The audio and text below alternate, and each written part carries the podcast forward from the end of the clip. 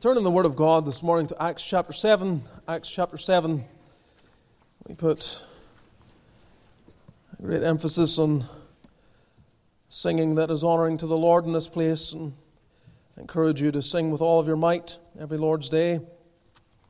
Sing with a heart made glad. It is the regenerate heart that's able to sing, and so often today it's you know, worship is an experience that has to be manipulated by men. And I often think, I was just talking to someone about this recently, um, about what it would have been like to sing the hymn that the apostles and our Lord Jesus sang on that occasion, the night that he was betrayed. And there was likely no accompaniment at all. And singing a psalm, probably Psalm 118 would be my conviction, what we read last Lord's Day. And they just, those men just sat there and they sang. And I'm sure they remembered it for the rest of their lives as the Lord was about to go out and be betrayed. What sweetness! Worship is in spirit, and we offer ourselves to worship the Lord with all of our might and to engage in the singing with the saints. But Acts chapter 7 is where we are as we come to the Word, which is also a vital part of our worship. We want to hear from God. And we have been uh, doing a theme over the last number of weeks under the heading Lives Well Lived. Lives Well Lived. We've dealt with Enoch, we have dealt with uh, Abraham. We are coming now to Moses, and we want to read what we're given in Stephen's sermon, Acts 7, verse 20. Let's read from verse 20 through verse 29. In which time Moses was born and was exceeding fair and nourished up in his father's house three months. When he was cast out, Pharaoh's daughter took him up and nourished him for her own son. And Moses was learned in all the wisdom of the Egyptians and was mighty in words and in deeds. When he was full forty years old, it came into his heart to visit his brethren, the children of Israel. And seeing one of them suffer wrong, he defended him and avenged him that was oppressed and smote the Egyptian, for he supposed his brethren would have understood how that God by his hand would deliver them, but they understood not. And the next day he showed himself unto them as they strove, and would have set them at one again, saying, Sirs, your brethren, why do ye wrong one to another? But he that did his neighbour wrong thrust him away, saying, Who made thee a ruler and a judge over us? Wilt thou kill me as thou didst the Egyptian yesterday? Then fled Moses at this saying, and was a stranger in the land of Midian, where he begat two sons. Ending our reading there. This is the Word of God, and what we look at today, we trust will enrich and bring light to our hearts. Let's pray. Lord, give help in your Word. Enable us to stand in an evil day and honor Jesus Christ above our very lives. We pray that this word today would be instructive for every one of us, and there would be the extension of your kingdom through the declaration of your precious truth. To that end, then, give ears that are able to hear to this congregation. And give to me that promised spirit. Grant power, that which takes the word into the soul and melts the heart. We ask this in Jesus' name. Amen. We come this morning, beloved, to one of the greatest of the Old Testament prophets, that of Moses. And assigning him a position of greatness among the prophets is not difficult to do, especially in light of the prophecy, the messianic prophecy that we have in Deuteronomy chapter 18, verse 15, where Moses reveals, The Lord thy God will raise up unto thee a prophet, capital P, from the midst of thee, of thy brethren, like unto me, unto him ye shall hearken. What is amazing there is that this messianic prophecy likens the Messiah to Moses. He'll be like Moses. Moses had some life. what a life he lived. What an experience. It was he that was given responsibility to lead the millions of the children of Israel out of Egypt. It was he that was given responsibility to give to them the law of God. It was he that was given the pattern of the tabernacle.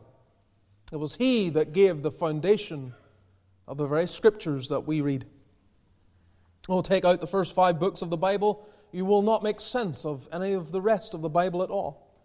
Everything, everything, so much of what we have in the Scriptures simply builds upon, draws out that which is already given to us in the Pentateuch, the books of Moses. His life falls into three distinct periods of 40 years. You have the first 40 years where he spends it by and large in the house of Pharaoh as the adopted son of Pharaoh's daughter. We've read of that here in Acts chapter 7. The second 40 years are spent in the backside of the desert in the land of Midian, looking after his father in law's sheep in a very uh, obscure position during that time. And the final 40 years of his life spent leading the Israelites out of Egypt and to the edge of the promised land. That's his life.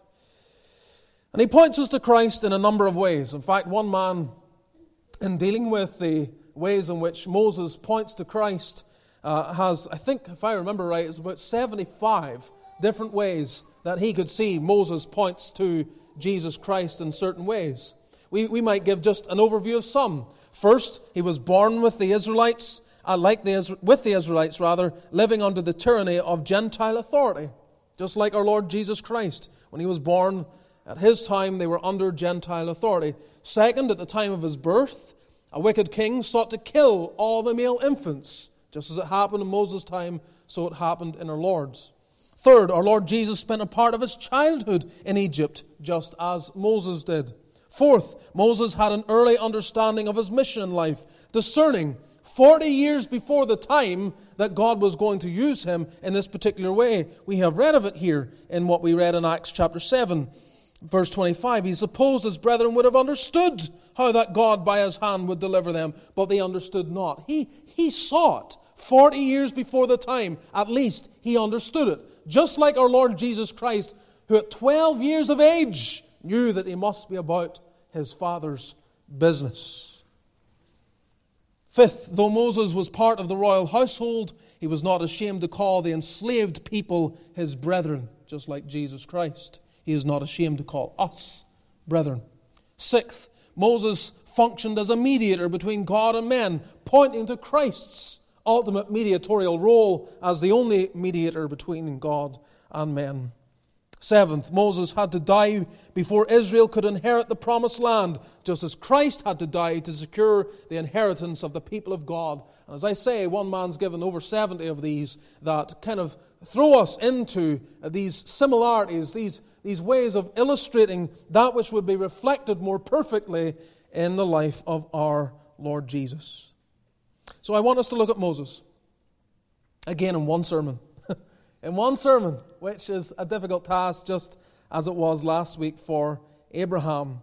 And I've, I've given the, this overarching, overarching kind of thing Moses, he who was a man of God. He who was a man of God. There are a number of people in the Bible that are called men of God. There are a number of them. David's called a man of God. There are others as well. But it's Moses that you find this term used of him in Deuteronomy 33, verse 1, Joshua 14, verse 6, 2 Chronicles 30, verse 16, Ezra 3, verse 2, and then, of course, the title to the oldest psalm in our entire book of Psalms, Psalm 90, where it's given the title, A Prayer of Moses, the Man of God. So I think it is a right title that generally gives us an insight into how this man lived. And I trust it's a blessing as we reflect upon his life this morning. So I want you to follow in the Word. All right? The Word is important. The Scriptures give us life. We want to be students of the Word as we consider it together. First of all, the truths he grasped. The truths he grasped. After spending 40 years in the privileged environment of the Egyptian royal household, Moses is brought to this kind of critical point in his life. He's not in control of this. And this so often is the case with us. We are not in control of these critical junctures in our lives. We don't dictate when we're going to meet these critical points. Now, sometimes we are. We might say marriage is a critical juncture of life, and in some ways we're, we're involved in that. I don't think many of us here are, are doing arranged marriages these days in America. Can't imagine it happens too often. But therefore, we're somewhat involved. But there are many things, many things that occur in our lives, these, these kind of moments in our existence that we could never have anticipated, and yet they are crucial for the direction of our future existence. Turn for a moment to Hebrews 11, Hebrews chapter 11. We turn to this familiar chapter. Moses is mentioned here. So, like I say, he's had a privileged upbringing, aside for those, from those fearful early months in which he wouldn't even have been aware of what was going on. Hebrews 11, verse 24, tells us By faith, Moses, when he was come to years, refused to be called the son of Pharaoh's daughter, choosing rather to suffer affliction with the people of God than to enjoy the pleasures of sin for a season, esteeming the reproach of Christ greater riches than the treasures in Egypt, for he had respect unto the recompense of the reward. I want us to note a few things here that are mentioned, that summarizing again the life of Moses. First, God may call men away from their worldly position. Moses, this is the first truth he grasps here that God may call men away from their worldly position. Verse 24 By faith, Moses, when he was come to years, refused to be called the son of Pharaoh's daughter. He refuses. He says no to it. He says no. He makes a clear decision. He is in Egypt, in a privileged household, and makes a decision to refuse to be a part of what he is a part of. Now, why? Why? Did he have an issue with Pharaoh's daughter and how she had, had rescued him and raised him? I mean, I imagine he lived with continual gratitude as to how she had preserved him and kept him alive and looked after him. But he finds himself in Egypt. And Egypt always is depicting for us the ungodly world that the Christian has no part of. Well, you say, well, well, didn't God bring them into Egypt? Yes, He did. He brought them into Egypt. But in this instance, Moses is brought to a point, and we'll look at it in just a moment as to why. But he is, he is recognizing that he can have no part in this system. I think what is going on here is a recognition that he is being prepared for something something that he can't enter into. He is being prepped for position. Now, I don't know whether it was the throne.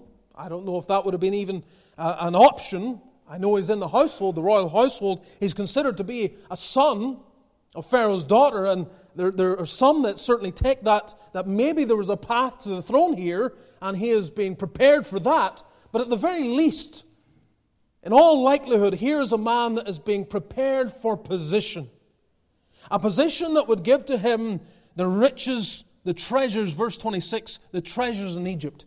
He'd have access to untold wealth and power. And he makes a decision not to be involved. Now, the immediate response to that would be well, didn't God use Joseph? I mean, he was given position. He was basically second in command in Egypt. Why then would Moses have a problem with such favor? Well, it's not the position that's the problem, so much as it's discerning God's purpose. For Joseph, his position fulfilled the purposes of God. His, his, his family are in, are in famine. He, he's already had a dream that indicates greatness. All right? Just keep that in mind. At 17 years of age, he's had he has indication of unusual position that will place him over his brothers and even over his parents. So when it comes to pass, I imagine that Joseph is connecting the dots. This is God's purpose. Some 13 years or more have, have passed, and God is bringing this to pass. Of course, he realizes it was to save much people alive, especially those of his own family. And I think the same is going on with Moses. Moses has to determine what God is doing. And Moses is aware of something because he would later write of it. As he would sit down and chronicle the beginnings of the world and the creation and everything else, he comes to Genesis 15 in the middle of the life of Abraham and he is able to record, he is aware of the fact that Abraham was told by God that while there was this promise of the land for his posterity, there would be a period of about four centuries in which they would be enslaved. They would, they would find themselves in another land. And Moses is aware of this because he writes of it. He tells us about it. We're aware of it because Moses was aware of it. And he records it. And so, as he's writing about that, as, he, as he's aware of that, rather, I should say, before he ever writes about it, as he is growing up and he is becoming aware of what God's purpose is, I, I, I see it as him being aware now that, that this is not God's purpose for us to stay in Egypt. And it was not God's purpose then for me to take this position. How do you determine God's purpose for you? How? It is by the Word of God. It is by the Word of God. Christian, you must always turn to the Word of God if you are to know God's purpose for you. When I was just converted, 19 years of age, I knew little or nothing, really. I had not, my mom had been converted, what, six months before me, maybe seven months. So she didn't really know much either. And everything's new. There's one thing I knew. There was one thing I was aware of. One thing that I was driven by, and that was a hunger a hunger for Christ, a hunger for His people, a hunger to serve. And in my work at the time, I was working for the largest supermarket company in the United Kingdom, Tesco. And Tesco put a heavy emphasis on internal training. They want their management to come internally rather than externally. And so they had developed this, this, this whole program of management within the company. And I was approached would you be interested in, in the, the management training program? And I had said yes. Well, why not? I mean, that's, why wouldn't you? And so I proceeded to engage in those classes and, and I'm going through them, and at some point, then I'm converted. I'm converted while I'm, I'm there working for this company, and I don't know how long passed. But at some point, I, I was in conversation with my line manager. And he talked about. Now, now, we were not open on the Lord's Day at that time. It is now. But at that time, that, that particular store was not open on the Lord's Day. Quite amazing. You maybe think, how old are you? we'll not go there. I remember him talking about even the obligations he had on the Lord's Day, even though the store wasn't open. And it hit me. Do I want that? Do I want that? Do I want to have obligations on the Lord's Day And I made a decision right there. No. I don't want it. I, I, I don't want that. Now, there, there are reasons why one should be engaged in gainful employment on the Lord's day. There are acts of necessity and mercy. There are occupations that, by their nature, they cannot, it can't just stop functioning for one day of the week. That exists. But that was not the case. Managing a supermarket that had no real need to be open on the Lord's day or even have anything going on on the Lord's day. So, as this young, zealous Christian, that where my only concern was, was this heart for Christ, I didn't want anything, anything to, to come in between what God was doing in my life. I wanted to protect it. I wanted to shield it from any incoming force that would somehow be to the detriment of my soul. So I walked away from it, left it, and God eventually moved me into another job in another for another company.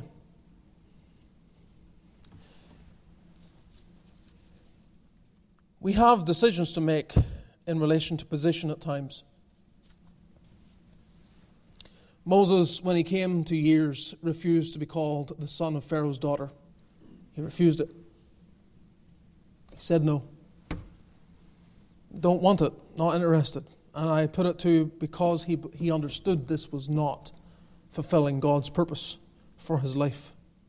Secondly, God may call men away from their worldly pleasures. God may call men away from their worldly pleasures.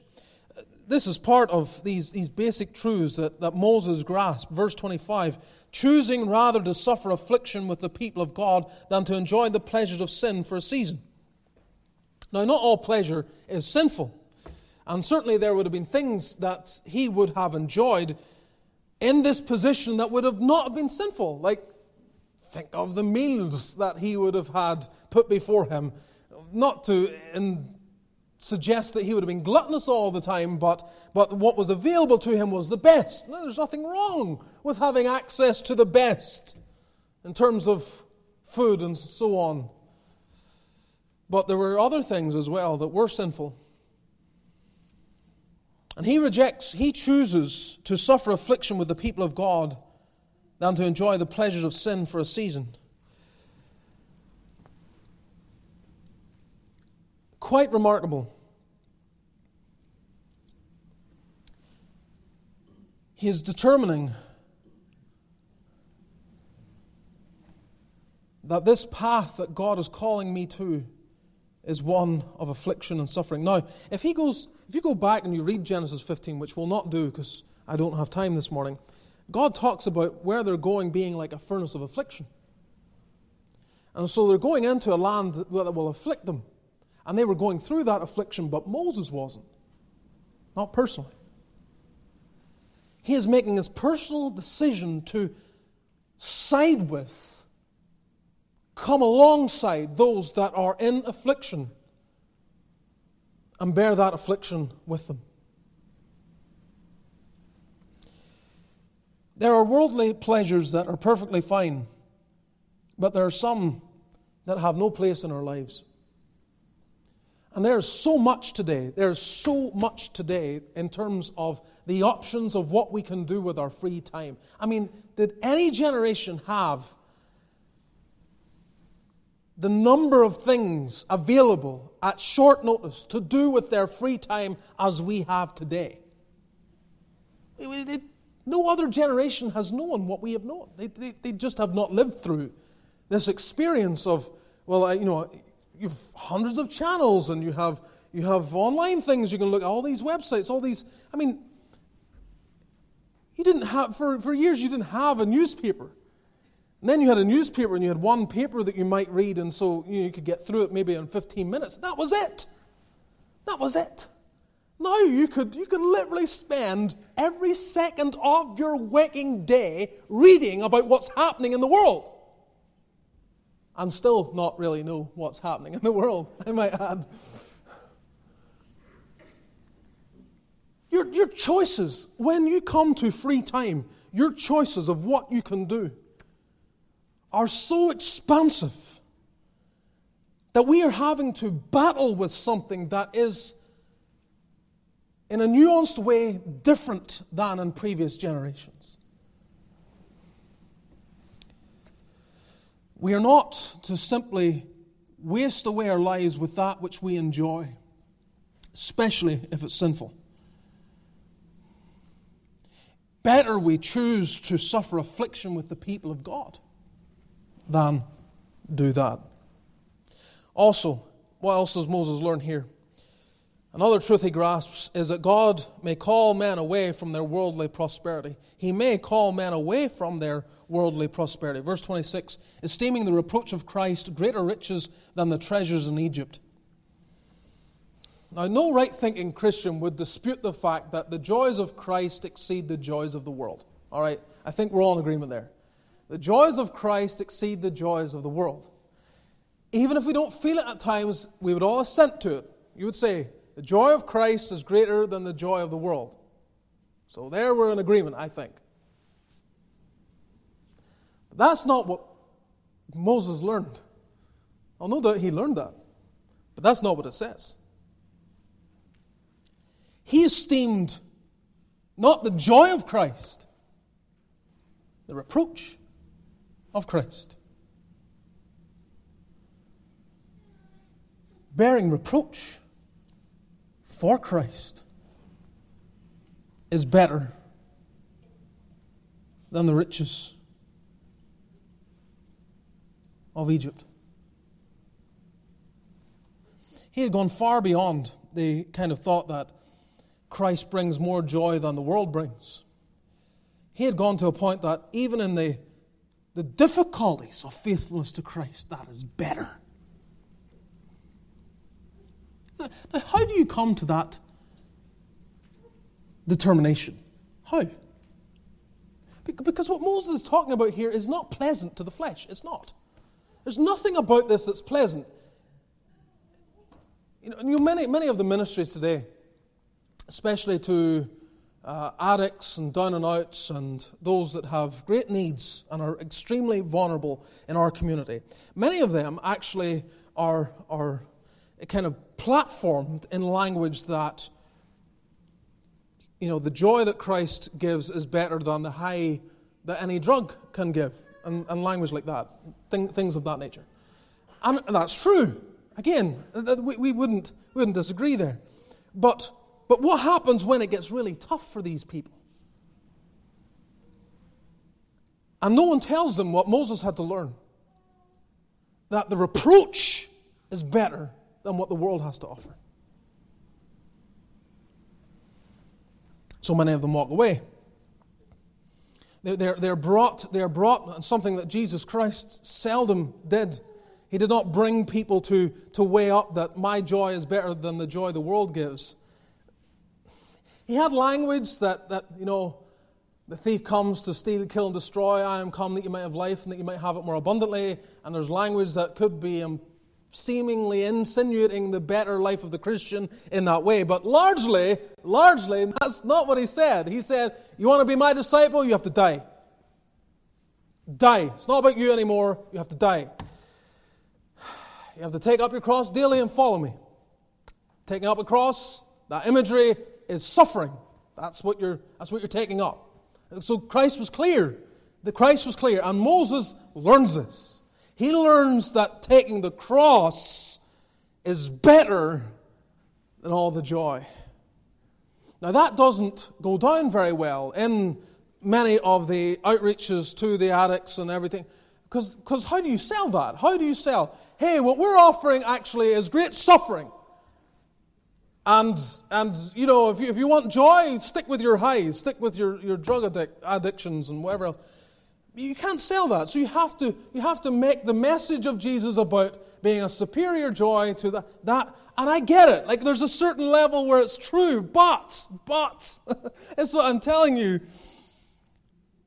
The affliction, the suffering of Christ, the reproach of Christ, the bearing of the cross is better than all that Egypt can offer. And some people don't learn that. They don't, well, they never even hear about it. A.W. Pink he says here the decision that he, that's Moses, made was not a reluctant and forced one, but ready and joyous. He was not merely, it was not merely he perceived that identifying himself with the Hebrews was a bounden duty and therefore he must, quote unquote, make the best of a bad job and put up with the hardships such a course entailed, but that he gladly preferred the same. Christ meaning infinitely more to him than everything which was to be found in Egypt. And that is such a material point. What we communicate to men when we say his joy is better than what the world offers is about the benefits of Jesus Christ.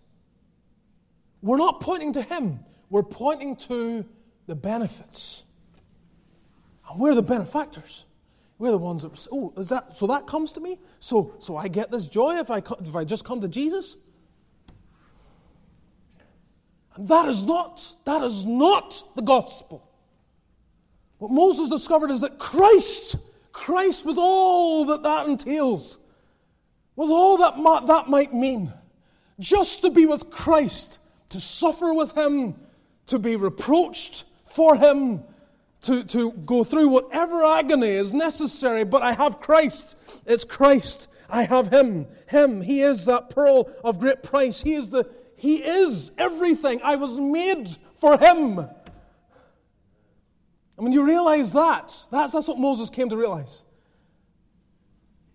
That you can, you can give me the whole world, but I, I want Christ and say goodbye to all of that. I'm not interested. Be careful what you're promising men.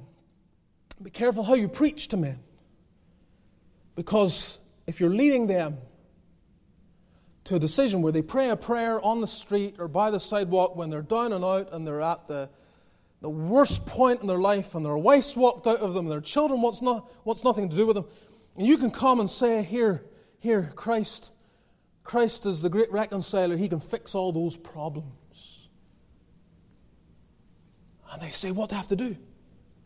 Sign up here. Just pray this prayer. Who doesn't? Who, who will not? At rock bottom, sign up for that.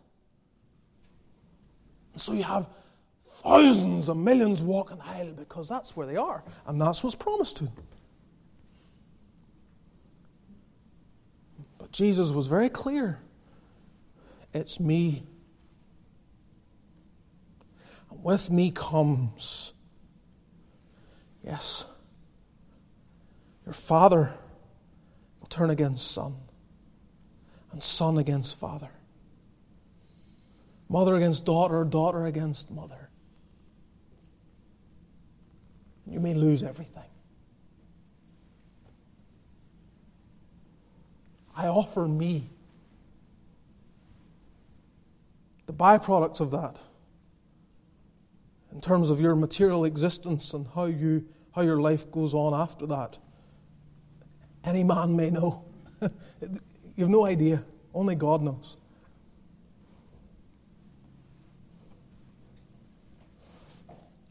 Moses obviously had a clear understanding of, of Messiah, didn't he? Esteeming the reproach of Christ. How could he do that if he was not looking to the Messiah? So he has, he has grappled with all the contents of the book of Genesis and he has understood that there's this Messiah that is promised, and he esteems the value of that promised seed more than everything else the world has to offer. Do you? What's your Christianity? Are you, you a Christian because of what you get out of it, purely in terms of maybe he might fix all my problems? I, I, I long for the day that we come into this place and every heart is knit and I think we do enjoy a measure of it. We do. But oh, for even more, that we all gather in this place and our burdens are still there and hardships don't go away. And the preacher doesn't get up and promise you that just, just come out on Sunday and all your burdens will just suddenly dissipate and evaporate. They'll not be there any longer. I can't promise that. I can't. But here's what I can promise you come and sit under the sound preaching of the word, and what I will endeavor by the help of the Spirit to do is to train your heart and your soul. Yes, by the Spirit, train you to realize if I have Jesus, Jesus only, I possess a cluster rare. I have Him. I am exceedingly blessed. And this light affliction, which is but for a moment, is just a passing affliction. You know, whenever I, I'm going to get personal here, I think it's came to mind, just so you understand. Moses is doing the will of God, and that's what matters, whatever that means.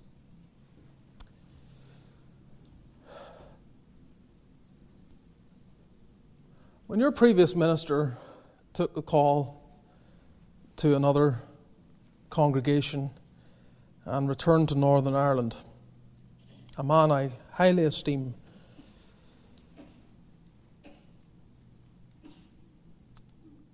And I began to wrestle about what, what that might mean. You know, he had talked to me as he had talked to other ministers. I'm, I'm going, and you may be up for consideration. There were other men, no doubt, had a similar conversation. And I began to pray. And the only person who knew about it that I had talked to was, was my wife. Eventually, I shared it with her, and we prayed. The first person to come up to me, and this was this is just a I don't know four months later or something. I mean nothing. There was, there was nothing. All I, all I was doing was praying, Your will be done, Lord. And, and this person randomly, not randomly, our paths crossed.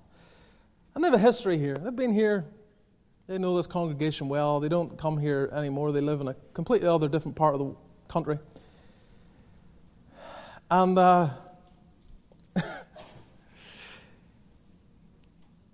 they approached me and said something to the effect about whether I would be coming here. I, listen, I can't talk about I have no idea. This is, this is too early. My advice to you this is what they said. My advice to you is do not. Verbatim, it will chew you up and spit you out. That's what they said. A few other months pass, and now it's a little more, you know, other men are, it's getting closer to the time of of voting. And a, a minister, a senior minister, said to me, You know, there have been problems down there. You might want to inquire and do a little investigation as to the problems before you even think about going there.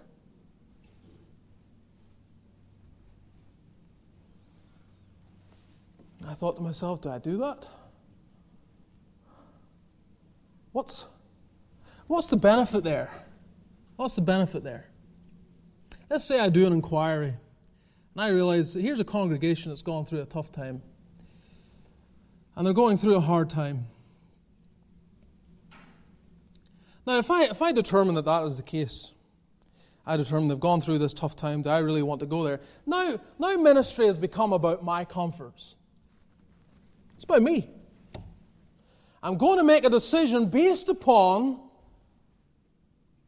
my ability to perceive my own level of comfort. On the flip side, if I was to do an inquiry and to find out all the massive benefits about people are wonderful, they, you know, they look after you well materially, there's all these, other, and I was to find all that out first ahead of time, I might think, well, now again, I'm making the decision based upon my evaluation about what's good for me. It didn't matter what way I looked at it, it, it didn't make sense to make such an inquiry. And I said, Lord, if, if, that, if, I, if I'm going there and I'm going to suffering, if I'm going from somewhere where, you know, you have suffering, but if I'm going to more suffering, I'm going to more hardship, then so be it, Lord. So be it. I will choose to suffer affliction with the people of God that I'm called to serve than anything else that may be on the table.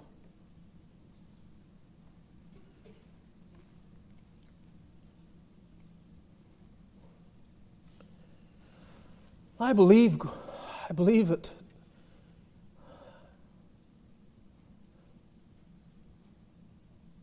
Far more than most of you are aware, because I don't, I'm not a vision caster, right? I don't go up and cast a vision, right? Because vanity of it.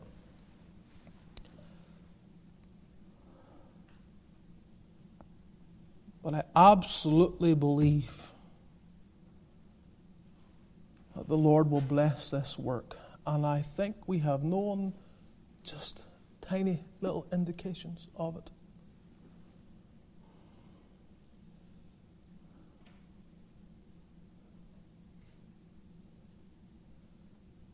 And as Dr. Cairns used to always say, the best is yet to be.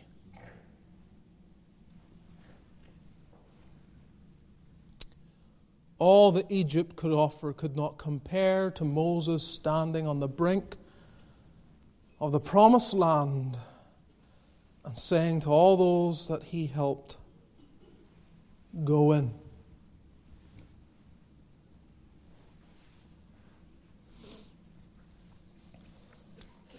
So the world will come, and Moses had to learn this, will come and try to draw you away worldly position, worldly pleasures, prosperity, all these things. And you, you need to see that Christ, Christ is better than all of that. Secondly, the trial he endured. In Acts 7, it gives to us the trial, and I'm not going to read the verses that we've already read, but this portion of Stephen's sermon gives to us up to his 40th year. He's full of zeal, he's full of ability, he is sensing his preparation for a great work of God. God has brought him through the most advanced education system known at that time.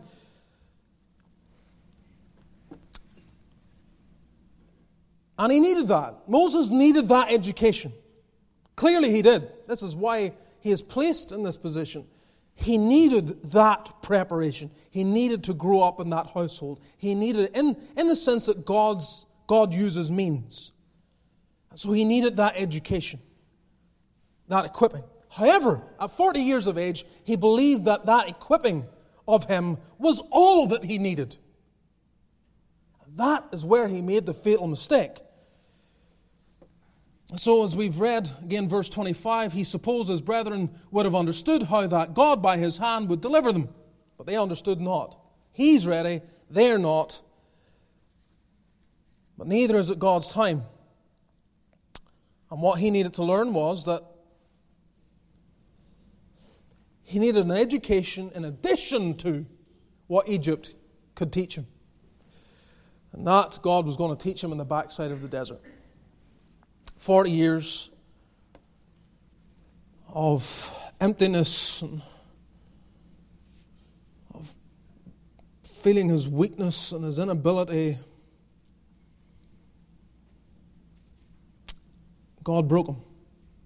And I just add, in relation to the application of that, you get these two divergent um, views in terms of ministry. God makes the man, he doesn't need education except the education that God gives him. You need seminary, you need your master's, you need your, you need your MDiv, you need all that before you can conduct God's work. And so what happens is, what happens is, there are these, certain kind of uh, extremities. Someone thinks that their MDiv makes them able to do the work of God, and it doesn't. And the other thinks that they can do it without the education. But both of them, both of them, and I say this as lovingly as possible, both of them are rooted in pride. Of course, you need to be educated. Of course, you need to be prepared mentally. Moses needed this. But at the same time, he couldn't depend on it. So God takes him out and he gives him 80 years of training 40 years in Egypt, 40 years in the middle of nowhere. What, what an experience, what a humbling experience. Verse 29 He fled, he fled into the land of Midian, into the middle of nowhere. God's not in a hurry. Moses can't be in a hurry either. Which brings us then, thirdly, to the task he embraced. So, 40 years of obscurity, away from worldly temptations, away from any sense of prestige, away from people filling his head with a sense of grandeur, away from servants that serve him, that elevate that sense of his position. He is humbled, greatly humbled.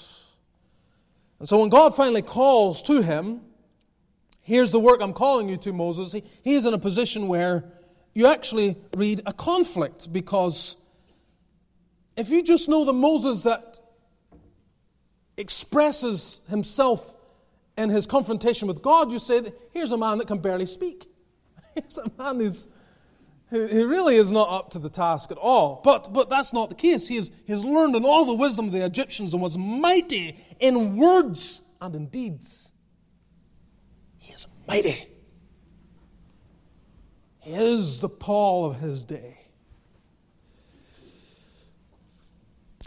But he is so broken, he has no confidence in his abilities. And so, Numbers 13, verse 3 tells us that well known passage about Moses. The man Moses was very meek above all the men which were upon the face of the earth. Is it, is it, is it coincidence that the meekest man on the earth gets the, the, the, the most challenging job that God could give to a man? No, no. So, here's a man who's 40 in the, the, the heart of his strength and sense of ability, and God's going to break him over 40 years until he feels himself to be less than nothing. At that point, he can be trusted to lead. And so he does. And what does he teach? What did he teach the Israelites? This task that he was given to lead them out was more than just leading them out of Egypt and into the promised land. There are a number of things he teaches, and we'll close with these, these thoughts. First, he taught that redemption is by blood. Redemption is by blood.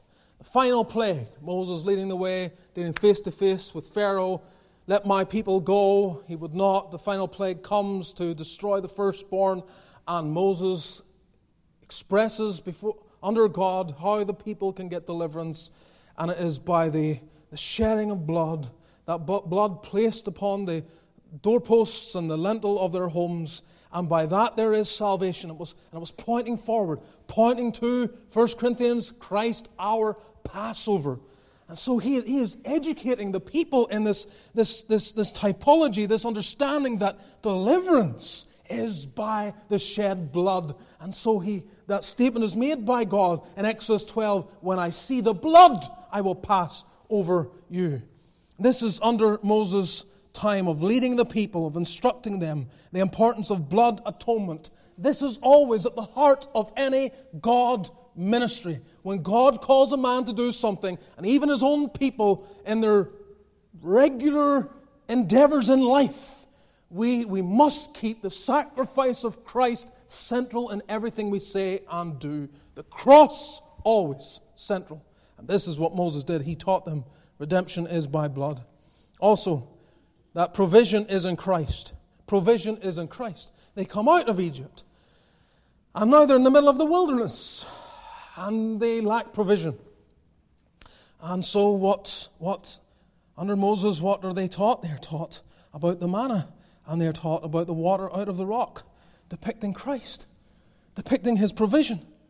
That Christ is the spiritual bread and he is the spiritual water that will satisfy, truly satisfy. And oh, you don't, we're not just reading that into Moses' life. That's what comes out then in the New Testament when in John 6 you have him feeding, having fed the 5,000 They're all in the wilderness at that occasion. He feds bread, as it were, from nothing. They are all fed and satisfied. And John gives us then the next day how he, how he kind of launches into a message that the people weren't understanding. That, that as, as Moses gave you bread in the wilderness, so I am the bread of God sent down from heaven. Don't miss it. Don't miss it. I'm not here to give you your natural needs every day. I was illustrating in one day, I was illustrating in one moment what you need for your souls. And God provides the bread of God. It is me, his son. In the very next chapter, John chapter 7, he stands on that great day of the feast and he says, If any man thirst, let him come unto me and drink. Provision is in Christ. Moses taught that. The rock followed them in the wilderness. Christ is that rock, we're told by Paul. Thirdly, he taught that obedience follows salvation. Obedience follows salvation. The danger, the danger always is that we think we can work for our own salvation. That we, by our renovation of our lives and obedience to His Word, can gain favor before God, and it's a, the lie of lies. And God brings His people out, and the first lesson, one of the first lessons they get is Exodus 19 that He bore them on eagle's wings and brought them out. And He gives them then the Decalogue. And before he gives the commands, I am the Lord thy God. And he's uh, calling them to worship him as the only God. He says, I am the Lord thy God that brought thee up out of the land of Egypt, out of the house of bondage. Ye shall not have any other gods before me. Before they get to the command, they're reminded of redemption. The introduction to the law is gracious. The context of the commands are given in a context of grace. I brought you out. I delivered you. You did nothing. I saved you. Now, here's my word. Obedience follows salvation. If you're trying to obey God this morning before having given your heart and life to Christ, before having confessed your sins and your recognition that you cannot save yourself, you're on the wrong path. This is not the gospel. Moses taught the people that God will deliver you savingly. Now you obey as a saved people. Fourthly, to teach that unbelief results in death. Unbelief results in death. There's an interesting little insight into their meanderings through the wilderness given in Numbers chapter 14. And God was calling them to believe Him. Just believe me. Just Trust me. And they struggled to do that. And in Numbers 14, you may wish to turn there because you may not be familiar with it. But Numbers 14, verse 22.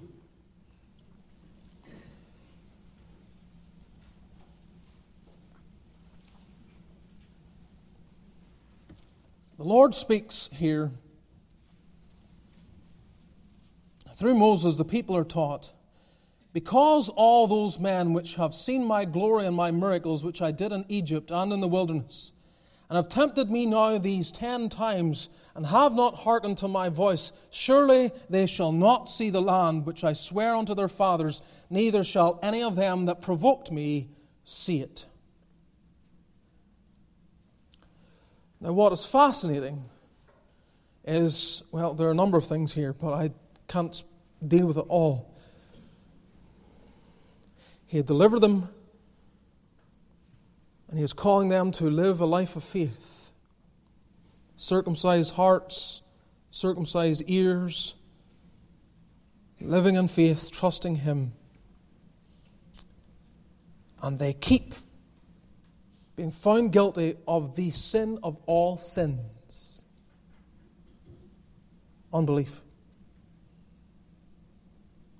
It is the sin of all sins. Worse than any other sin you can imagine. Preacher, there are a lot of very awful things go on in the world. There's some terrible things, and I've never done those things. There are some terrible things that go on. But the most wretched sin of all is refusal to believe God.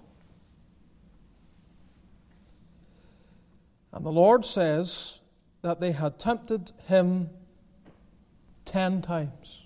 Ten times of their unbelief. You can go back through the history and you can note it. Ten times. Ten times unbelief rises up in the congregation of Israel. Keep that in mind, those of you who think there's not going to be a judgment day, that God's not keeping score, as it were. Ten times. Ten times. I'm counting them. I'm counting them. Every single one, every single, every time you rise up in unbelief, it is noted. It's noted.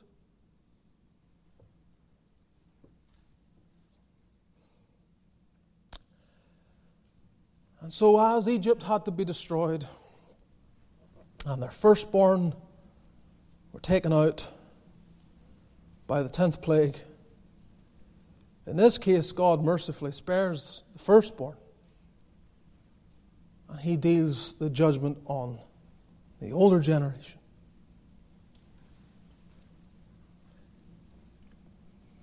Unbelief results in death. Moses had to teach them that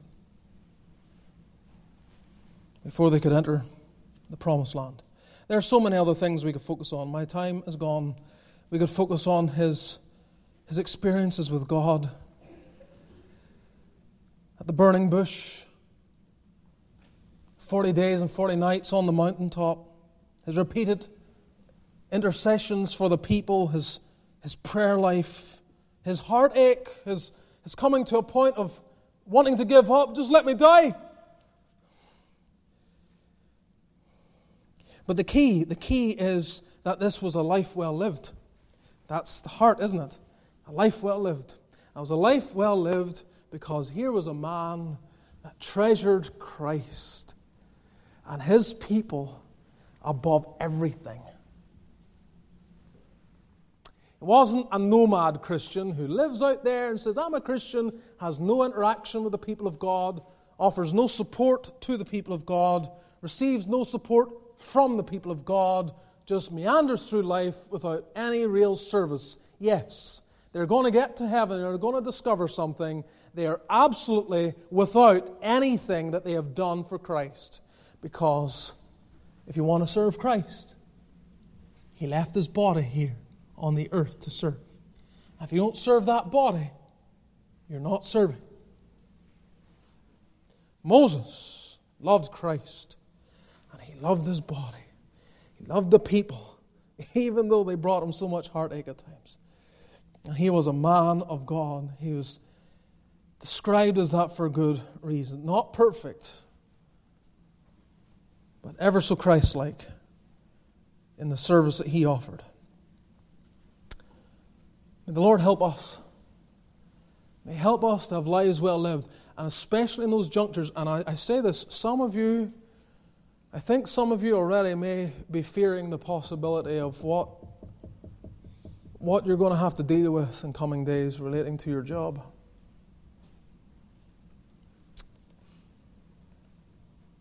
I don't have a definitive answer. Vaccines are a matter of conscience.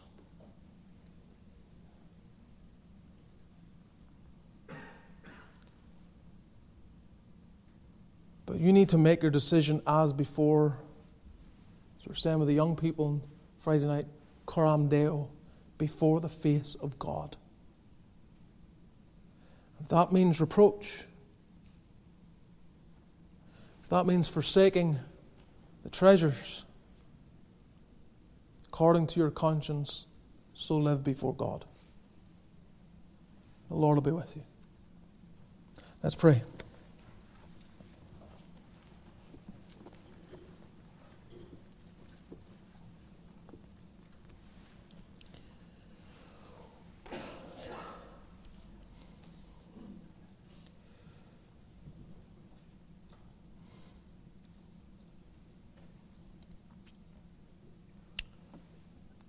If you need counsel or prayer this morning, please don't hesitate to let me know.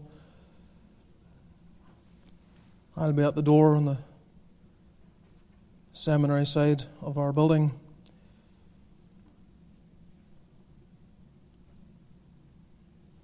Some of the Lord's people are going through challenging times, and maybe you are too.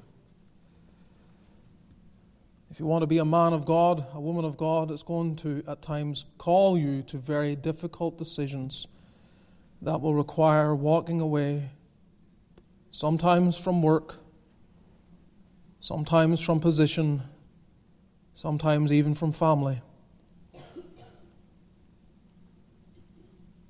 But live before the living God for no man has left houses and lands and family for my sake and has not then in return been rewarded far more abundantly in due time. Lord, we pray, help us to fear Thee, our God and to treasure Jesus Christ, your Son, above every love of life. May He truly be the love of all loves to every professing Christian. And to those here this morning without Jesus Christ and lost and on a pathway to damnation and judgment, dear God in heaven, have mercy on them. They are at a juncture as well. They have to determine whether they're willing to choose Christ over everything else. Have mercy, we pray. Be with us through the afternoon hours and bring us back here tonight to sing praises to Thee, our God. And may the grace of our Lord Jesus, the love of God our Father, and the fellowship of the Spirit be with all your people now and evermore. Amen.